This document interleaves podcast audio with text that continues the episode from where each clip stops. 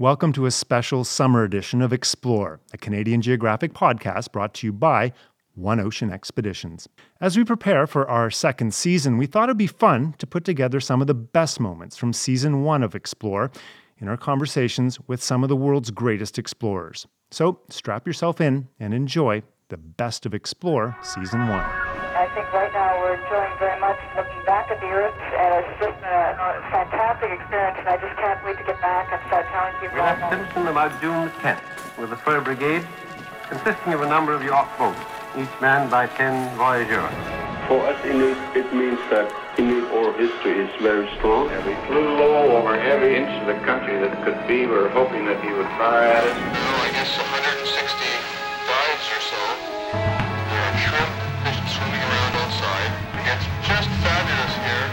First for Canada.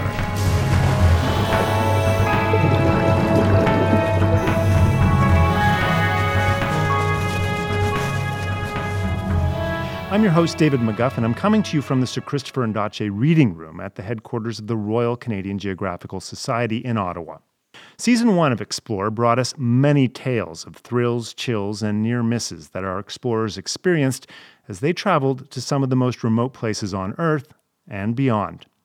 Roberta Bondar, the first female Canadian astronaut in space and honorary vice president of the Royal Canadian Geographical Society, told us what it was like at that moment of liftoff when she was on board the Space Shuttle Discovery as it launched into orbit back in 1992.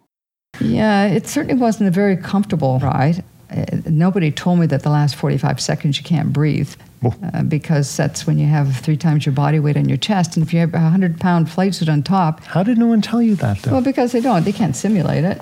wow. Oh, the, so I, and I think they just forget, Yeah, right? So they can handle it. Yeah, well, so well, it's, they're bigger things, bigger fish to fry, right? I bet. So when we were the last 45 seconds before main engines cut off, the commander was panting over the thing. He was calling out the seconds, bless his heart, because he didn't have much, he didn't have any more fresh air than we did, Right. and he's trying to breathe against this heavy acceleration force. Now, all of us could pull 5G in a snap on a, in a centrifuge without passing out. 7G a bit much for me, but you go to 5G and you kind of know what to do to deal with it, but it's not for very long.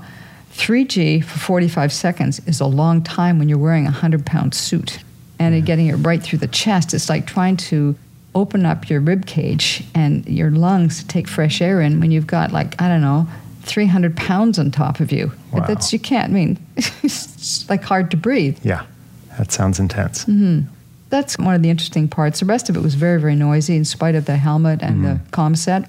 Very noisy. And I just said to myself, this is so far away from Star Trek and Flash Gordon. This is like the most rudimentary tin can possible. Yeah, I mean that's very It true it, about it space really travel. was. It yeah. was. It's being inside a Roman candle, being inside an explosive device. Inuit actor, athlete, and educator Johnny Issaluk is the newest RCGS Explorer in residence. He told us about a close call he had with a polar bear in Nunavut. When I was 12 years old, a polar bear grabbed my foot, let go, and walked away. Wow. While I was sleeping, and we were 40 miles north of home in the summer, Yeah. hunting, fishing, all that stuff for a few days. And early in the morning, a polar bear grabbed me, and like my dad and my brother-in-law couldn't shoot through the tent because it was a 11 foot polar bear. If you injure it, it's going to be one That's pissed off bear. Yeah. You got to make sure you know where you're going to shoot. Right. So it was just a shadow. Yeah. so they could just watch what it was doing. The big paw against the tent. And you wake up to this? I didn't wake up at all. Wow. I'm an early morning person. I wake up between five and seven every day since I was a kid. And that day, I woke up late, late in the afternoon for some reason. Like it was very odd, and I was like exhausted when I woke up. Something, polar bear gave me something. Cave diver and RCGS Explorer in residence Jill Heinerth recounted the time she almost got stuck deep inside an Antarctic iceberg. I've been inside an iceberg in Antarctica when the current was so strong that we were having difficulty getting out from that cave environment. So you're in a cave well below the iceberg. Yeah, I'm in a cave, And literally encased in ice, and Yeah. the current is so strong I can't swim against it. And my one hour dive turns into a three hour dive. And how do you get out? Uh, well, step by step, and and that's generally how I tell people to look at big problems in life or how to look at survival. It can be all too great to figure out how you're going to solve the big, big problem, but you know what the next best step is. So if you're making one inch of progress at a time, it's progress. And you have to focus on the one inch of progress at a time rather than I might not make it. So you mm-hmm. got out, obviously. Yeah. Well, interestingly, I got out by copying fish.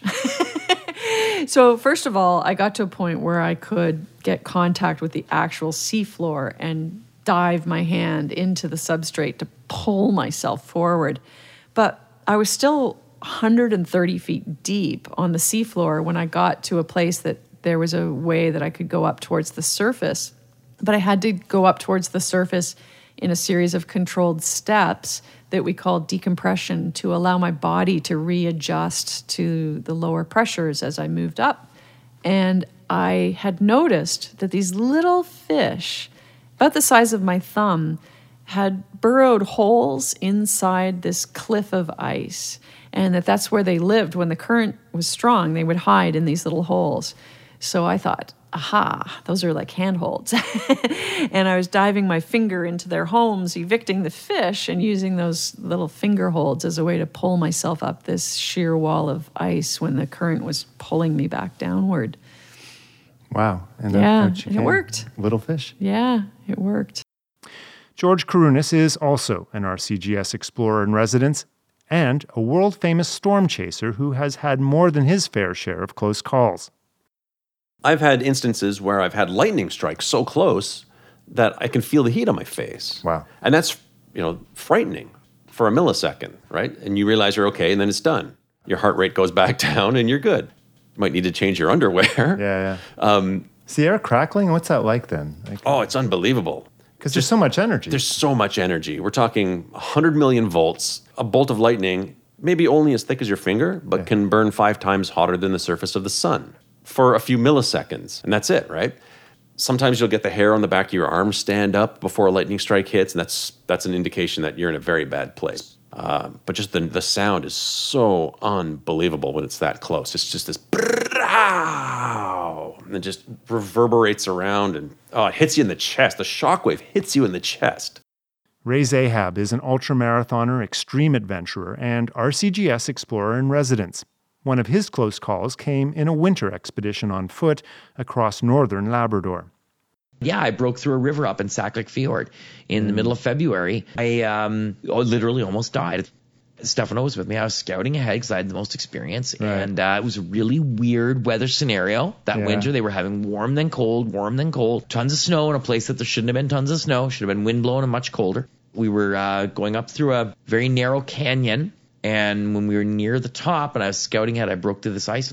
I was being pulled under the water because it was uphill, being pulled under the water, and I had my snowshoes on with the crampons and everything, right? And because the snow would go from meters deep to wind blowing. I, but I had everything undone because I travel on river systems with my boots undone on purpose in case something ever happened. I can get my boots off Right. with my snowshoes. And um, I almost almost did not get out of that hole alive. It was just seconds away. He could not get to me because all the it was a, I broke through overflow and then broke through ice underneath the overflow. With the current that was happening, and it was just a bad scenario. It was completely unpredictable. I, I was panicking. I pulled my leg through the water, try to get my snowshoes off, and in doing so, hyperextended my right leg, and it hooked the side of the hole. It came out. It was kind of like on a sideways push, and I was able to push myself up enough that with momentum and panic and adrenaline, I was able to roll out of the hole from there and rolled into the snow and got as much snow on myself as I could to absorb as much of the moisture. I was up to my neck in this water, right? Stefano couldn't get to me because the ice would have collapsed, so I made my way to him.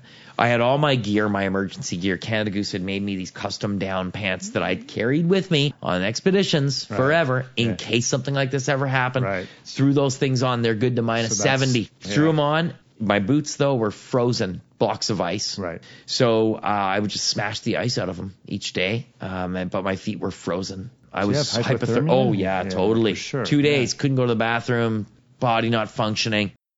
Adam Shoalts, our CGS explorer in residence, told us about a run in he had with a very large animal on the tundra on a recent solo Arctic expedition. So I just unzipped my screen door like five inches, and there's a musk ox staring right at the opening in my screen door. So I zipped it right back up. That was my most terrifying moment. I mean, he was snorting, he was pawing the ground, he was in an attack mode. Right. For people who haven't seen it, they've got a good set of pointy horns on them. Yeah, they have massive curved horns Yeah. that can be up to three feet long or Yeah. something like that. And uh, they charge each other. I've seen the males charge each other and they ram heads. So that was a little bit of a sweaty palm moment that lasted about 10 minutes with him outside my tent, walking around it, snorting and bellowing and doing all this stuff. And then So, I mean, you're just sitting there hoping and waiting. Uh, Is there a way to protect yourself in this moment? Well, I wasn't. I definitely wasn't going to try to use a bear banger on an animal that close. I mean, Yeah. he was likely to charge into my tent as charge away, and I didn't Right. want to use bear spray on him either. So Right. I just kind of looked around inside my tent all alone. I was like, "Well, what can I do? What can I do?" And then I saw my pillow. Right. My pillow is actually my life jacket, which Right. I double up as a pillow. And I was like, "Oh, this will help." So I grabbed my life jacket and I zipped it up, and I'm like, "Now I at least have padding on my body, so I'm protected from this half-ton creature." Not quite Kevlar, but it's Yeah. yeah. but it's something, I guess. Yeah. Well, the rational side of my brain was saying this is completely idiotic. This uh, little padding will do absolutely nothing if a ox tramples you. I was listening to the non-rational side of my brain, which was like it's psychological comfort to have padding of some kind. But I just made myself as small as possible because I was like, when he charges into my tent, hopefully I can just jump to the one side and Right. miss his horn or his hoofs. And he went around to the other side of my tent, and then finally he galloped off down the hill. So after that, I did, whatever reason, I packed up my canoe and just paddled away as far as I could go. Not surprisingly, given the stories you've just heard, one of the big themes that kept coming up over and over in our first season was how to manage fear, especially in a crisis situation. We start again with astronaut Roberta Bondar. How do you manage fear in situations like that? And how much were you aware of being afraid when you were up there? My true belief is that's where the training comes in. People who are untrained are the ones that get afraid. Uh, people who are not focused and disciplined and get distracted by things that uh, are not within their training, it becomes very difficult. So we think about any kind of time we do training is to try to take that and apply it to everything we do. So that's why we talk about critical thinking as being the skill set that's really so important because you can then apply it across the board for a number of different things. And that plus the fact that if you're in science, you know about some answers and you know that some of the answers are not known, and it really diminishes the fear factor. I think being able to not control one's environment is something one has to never be comfortable with for most people. Right. But you have to be comfortable in knowing what you can do about it. And you start thinking about a space shuttle or a spacecraft or whatever. If you start always thinking that it could go down and I can't do anything about it, then if something else happens that you can do something about, you'd get distracted Right. because you think, well, mate's going to go down anyway. Right. So it's not about the absence of fear, but it's just managing that. It's fear. well, absolutely. It's risk management. It's always about risk management and what your level of risk tolerance is. Storm chaser George Kourounis. Fear and I have a very close personal relationship. Um, I've spent a lot of time being afraid, but there's a big difference between fear and panic. Right? Panic is the loss of control because fear has overwhelmed you for whatever reason. Being afraid to do something is a great motivator, and it's a really good way to to sharpen yourself. If you're not afraid at least a little bit, then you're not doing something that's challenging. And so I use it as a tool when I get afraid, it, it's it's time for me to take action. So to double check my equipment or or check in with my team or to change my strategy in some way. And being afraid is something that I I love to do. Um, I like to challenge myself by doing new things, bigger and better, you know. And that's become uh, a, a companion of mine. Fear has become, yeah. Yeah. I don't try to avoid it. I try to not not really manage it, but just but have a relationship with it. So what's the trick to avoiding flipping from fear to panic? Um, study, experience, team, technology. The better of those four things that you have, the less likely you are to flip to panic, especially experience and training. Right. Those two things are, are, are so important, tantamount when it comes to managing fear in extreme situations, for sure. The more you've done something, the more familiar you are with it, the less likely you are to be freaked out by it. But at the same time, you can become complacent. So you always have to keep checking in with yourself or with your other teammates to make sure that you're not being arrogant, because arrogance will also get you killed. Cave diver Jill Heinerth. I know that when something really, really horrible happens, when I'm in that moment, I go, whoa, I don't know if I'm going to be able to get home. And I'm very scared. The first thing that I have to do is quiet my mind and tell myself that my emotions won't serve me well right now. Uh, the emotions only make you want to breathe fast and your heartbeat go faster, and then you use up your tank of gas faster, and that's not going to work for me. and I've learned to be very disciplined and able to turn it off because one has to be able to take very small steps towards ultimate victory, success, survival uh, in order to solve big problems. And then afterwards, you can cry. Inuit athlete, actor, and educator Johnny Issaluk. A lot of my work is inspiring youth. And so part of facing my fears are to show kids or people that no matter what you can go through anything, learn anything. Scary as hell, but it's doable. Anything's doable. I'm terrified of heights. Let's use that as an example. I'm petrified of heights. I jumped out of an airplane, skydiving, and it was gut wrenching. It was the most terrifying thing I ever did, right? Jumping out of an airplane. And I did it on my own. I didn't have anybody strapped on me uh, because if I'm going to die skydiving, I'm going to do it in my terms. It took a lot for me to do it, mm-hmm. and that comes from my parents, my ancestors, people that watch over me, and I wholeheartedly believe my grandmother, my mother, my father, my grandfather are watching over me, you know. And that's given you the strength to do what you're doing now? You yeah. think? Yeah. That's part of my faith. Yeah. In time, like that's what I started to understand. Mm-hmm. And uh, the more I understand it, the easier it gets. Solo Arctic explorer and author Adam Shoalts. On any journey I do, and I do multiple journeys all throughout the year, Mm. solo and bear territory. Usually, the first week, you're hyper sensitive to any noise outside your tent, and Right. you're always kind of looking over your shoulder. You have this feeling, you know, is someone following me or am I being watched? And your bear spray is always on your belt or nearby. But uh, at least in my experience, after a few weeks, you just kind of adjust to your surroundings and that becomes your new normal. And then I usually sleep better in the wilderness than I do at home. Uh, I sleep soundly all through the night. And, you know, as I was saying with the musk ox, you just kind of become accustomed to them or the bears Right. and you don't really worry about it. You know, usually on my first journey, if I find like a grizzly track outside my tent, that kind of you really sit up. But then after a month or so of that, it just becomes part of your world. I guess the best analogy I could use is if you're not from a big city, like I'm from a small town, you go into a big city like Toronto and you're like, oh, you know, how do people walk these streets or down these alleys at night when I hear on the news all these murders and bad things happening? Right.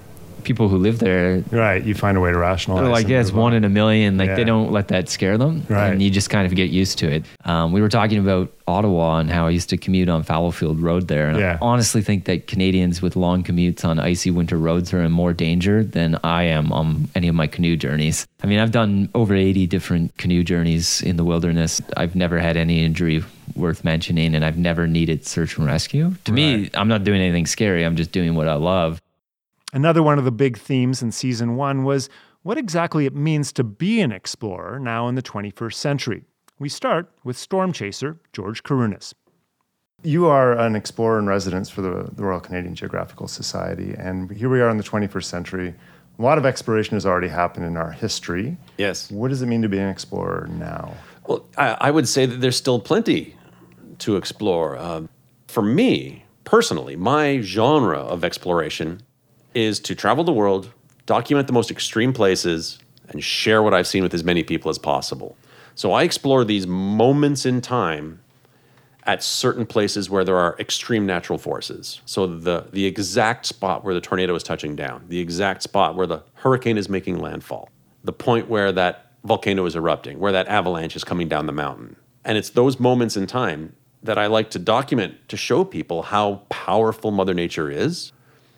I use it to for me to connect with nature myself personally and to show people how bad bad can be to hopefully um, influence them to evacuate the next time something bad happens, to heed the warnings, but also to inspire people to get outside, It's been proven that going out in nature, just going to the park, will relieve stress and depression, right? So get out there.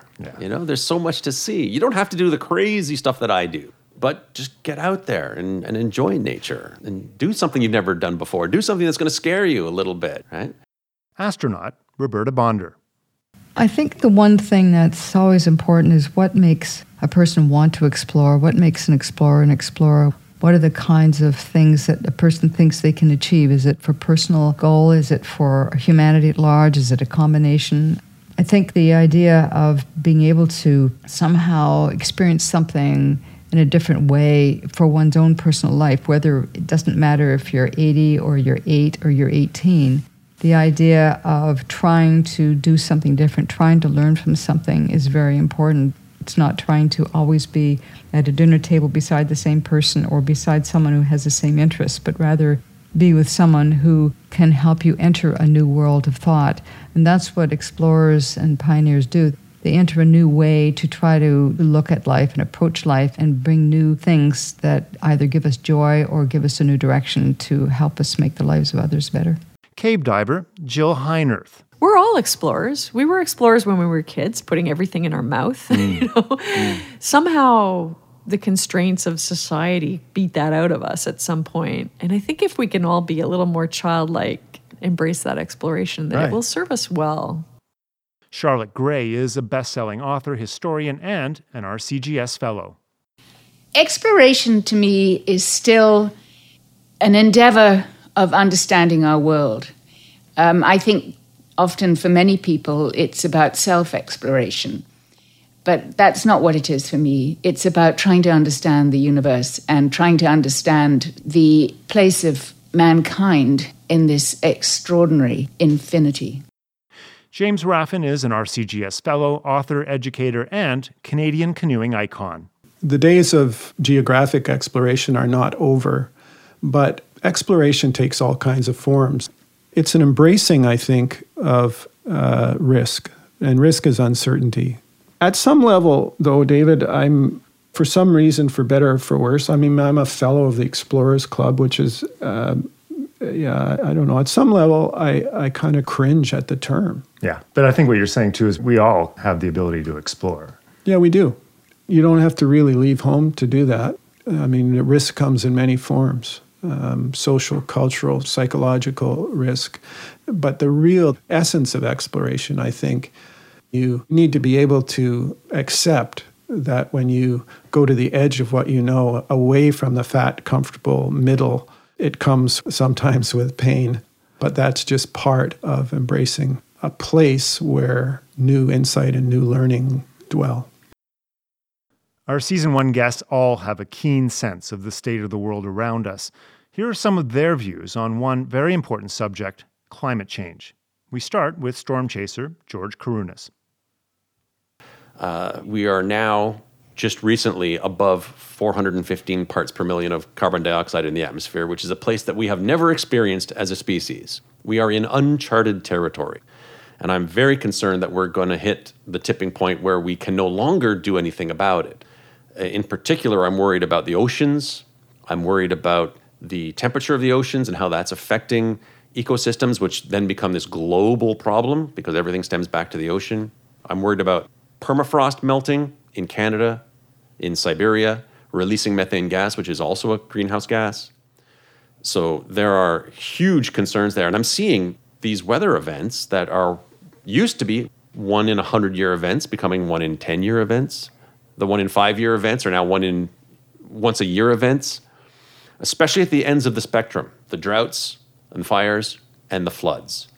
So now, as more evidence is coming in, we're just getting more and more reinforcement of what we already know is that our weather patterns are being disrupted heavily and we're causing it and we know how to stop it. So I'm hopeful for the future. The classrooms that I visit are very well educated on what's going on in terms of climate change. The kids are very motivated about making a difference, about making the world a better place. And the reality is, there's no planet B. We have no other choice. Alanna Mitchell is a science writer, RCGS fellow, and best selling author of Seasick, The Global Ocean in Crisis. As we put carbon dioxide up into the atmosphere, as we burn fossil fuels, The ocean is absorbing something like 80% of the extra heat that is captured by all this carbon dioxide in the atmosphere. So it's, it's getting warmer. It's, it's the temperature is, is warming.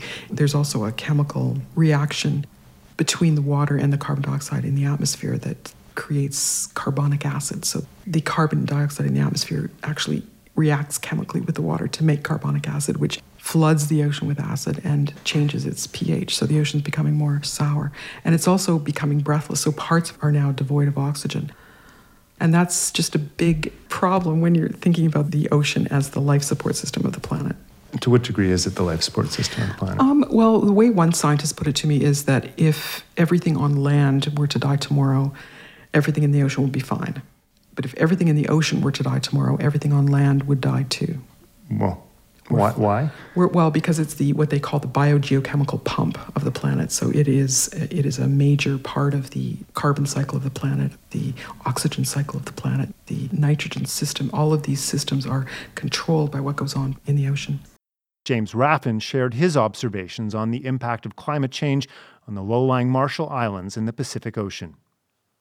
There's a kind of a, a here and now to the perspective of people at the edge of civilization, including the Marshall Islands, where they're still living fishing. You talk to the people on the ground, they'll tell you that things are different today than they were in their grandparents' time. But this is again is that it's different physically. Uh, the water's higher. You know, even that, the, the bigger picture of climate change and the rhetoric, the words, the policy directives that come out of that, I didn't hear about any of that.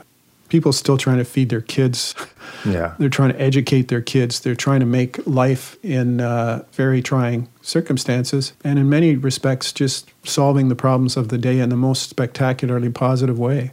It really does give me hope Mhm. that for all the hand wringing that we do when we project forward from the circumstances that we've created now, there's something to be said for people who spend an equal amount of energy attending to the here and now. And uh, there's a lesson there, I think.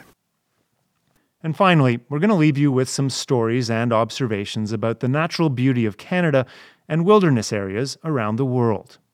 We start with Andrew Prossin, polar travel pioneer, CEO of One Ocean Expeditions, and RCGS Fellow.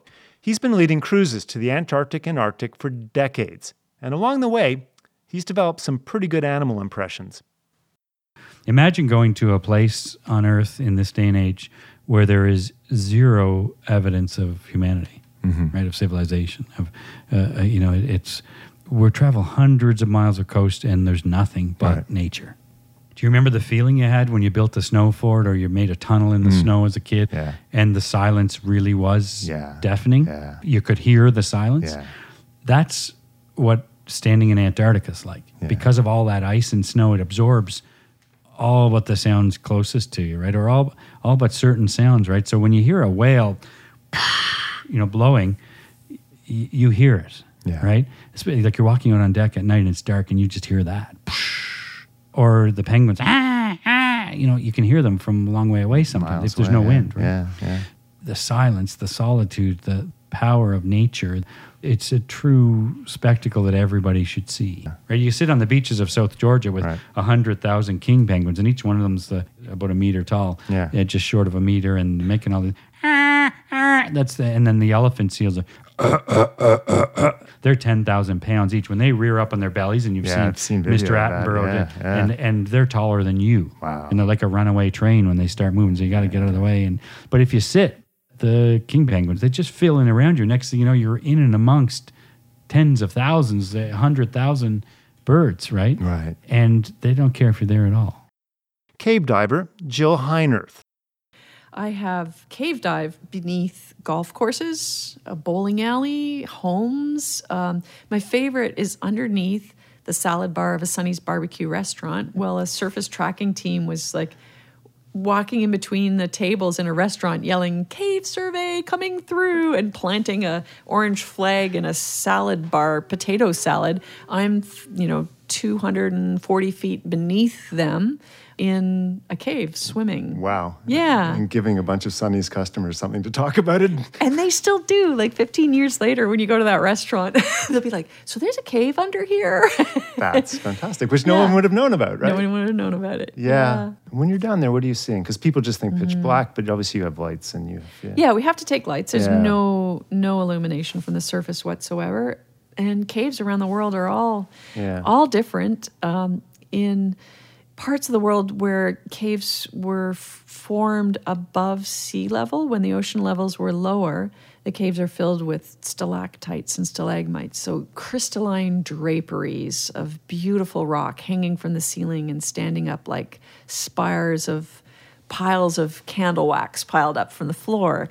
So beautiful galleries that when you illuminate them with your light, they, they glow orange and yellow and white.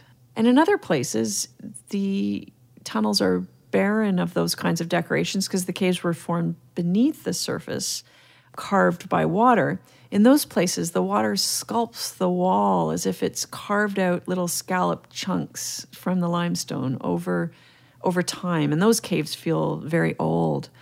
And then volcanic lava tubes, where the volcano spews lava down a mountainside, and then that lava meets the water, and the outside of the flow is immediately cooled by the water, but the interior of lava continues to flow like water through a fire hose for a period of time before it's cooled enough to solidify.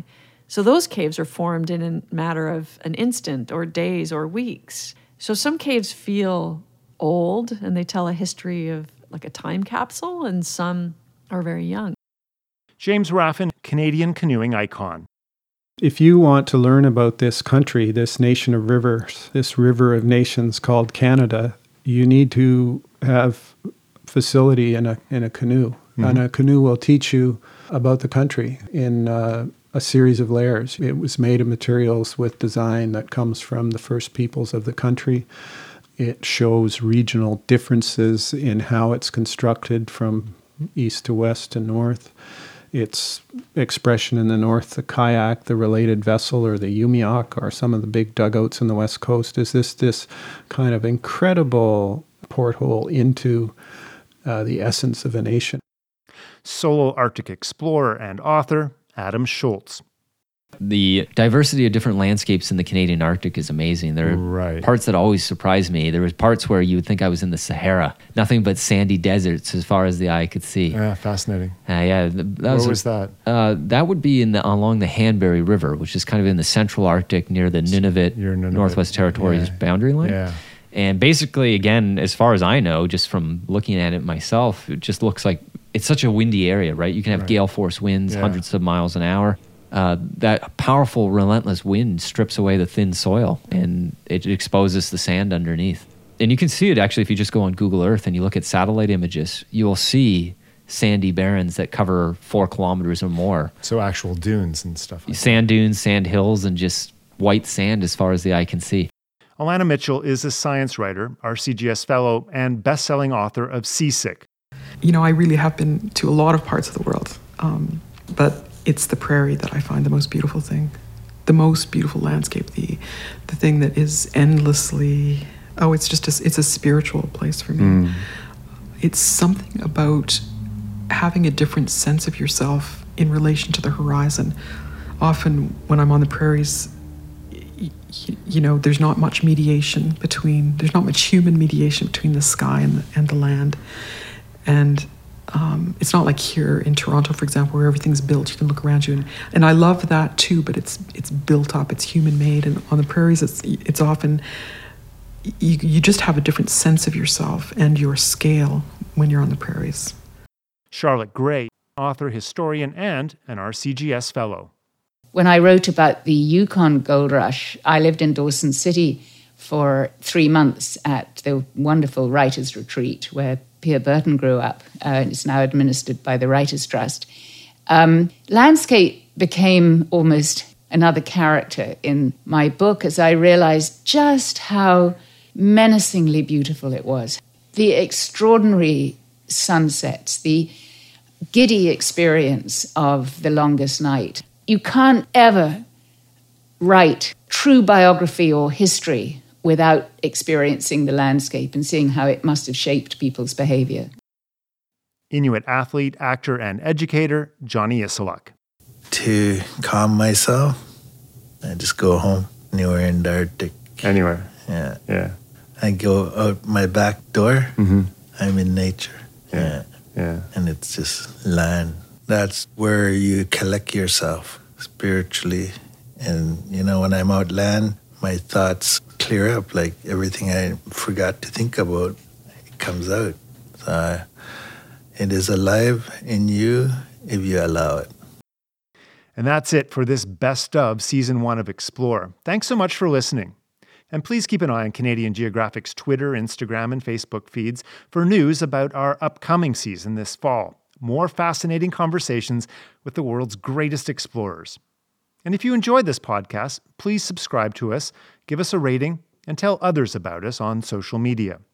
I'm your host, David McGuffin, looking forward to being with you again here on Explore, a Canadian Geographic podcast brought to you by One Ocean Expeditions. I think right now we're enjoying very much looking back at the Earth, and it's just a, a fantastic experience, and I just can't wait to get back and start telling people We left about it. Simpson about June 10th with the fur brigade, consisting of a number of York boats, each man by 10 voyageurs. For us Inuit, it means that Inuit oral history is very strong. And we flew low over every inch of the country that could be. We were hoping that he would fire at us. Oh, I guess 160 dives or so. There are shrimp fish swimming around outside. It's just fabulous here.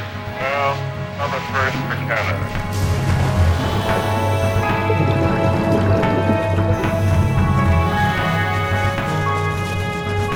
And this podcast would not be possible without the support of the Royal Canadian Geographical Society. For 90 years, the RCGS has been dedicated to making Canada better known to Canadians in the world through print and digital media under the Canadian Geographic brand. It also funds expeditions, research, public events, the creation of educational materials, and much, much more. You can support the great work of the Royal Canadian Geographical Society by making a tax deductible donation today at rcgs.org forward slash donate.